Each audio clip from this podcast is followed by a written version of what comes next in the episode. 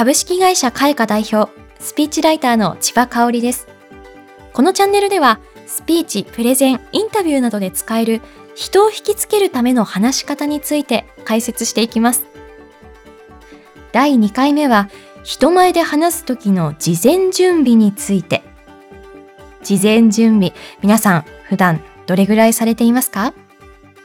スピーチは話す内容を頭の中で考えたらそこで終わり。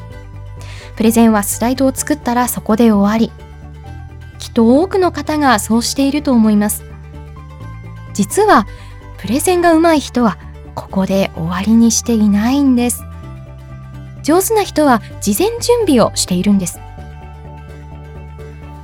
私自身、前職では人事をやっていました。よく合同就活イベントでは1企業時間が決められて話す機会がありました。私は事前準備をしっかりしていたので、時間を守って伝えたいことを伝えられていました。他の企業さんの中には、スライドが最後まで行く前に時間がなくなってしまったり、その場で話したいことを考えていて、言いたいメッセージを伝えきれなかったと言っている方もいらっしゃいました。これは事前準備によって変えることができます。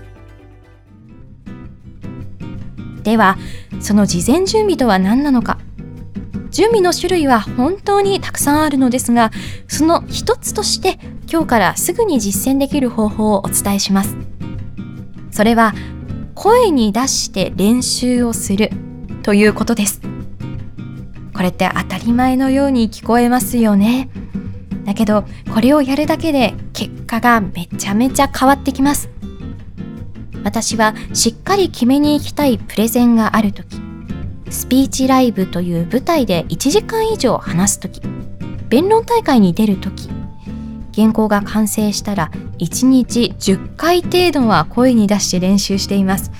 すごく多く感じると思いますがこれが重要なんです。声に出して練習することがなぜ良いのかポイントは3つあります。1つ目は言いにくいフレーズを修正できるから。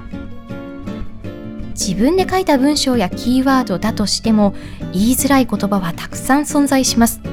それは目読だけだと気づけないんです。言葉に出して噛んで初めて自分が言いにくいフレーズだと認識できます。言いづらいと感じれば話しやすい言葉に事前に言い換えることができるんです。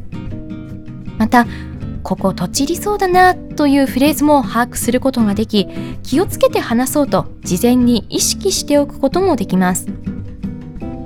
2つ目は流れを自然と暗記できるから。目読よりも実際に声を出す方が記憶に定着します。例えば好きな曲を歌っているうちに歌詞を覚えてしまうことありますよね。その感覚と一緒なんです。とにかく何度も声に出して通すだけで自然と次に何を話すのか頭と体が覚えてきます。これによって話が飛んでしまいそうという不安が緩和されて自信を持って話すことにつながります。そして3つ目は時間感覚をつかむことができるから。時間を守ることはとっても重要です。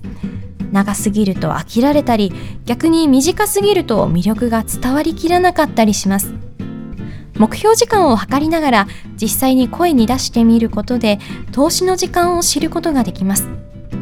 そこから逆算して説明が少ない箇所や多い箇所を改善することができるんです。これによってスピーチプレゼンの精度を上げることができます。まずは小さい声でも構いません。実践してみてください。今回のまとめです。スピーチプレゼンの本番前に事前準備として声に出して練習しましょう。理由は3つ。1言いにくいフレーズを修正できる。2流れを自然と暗記できる。3時間感覚をつかむことができる。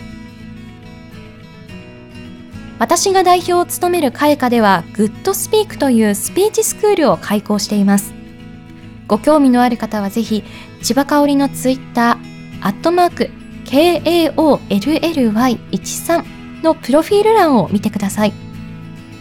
私の名前、千葉香織で検索してもアカウントがヒットすると思いますので、名前でもお調べいただけます。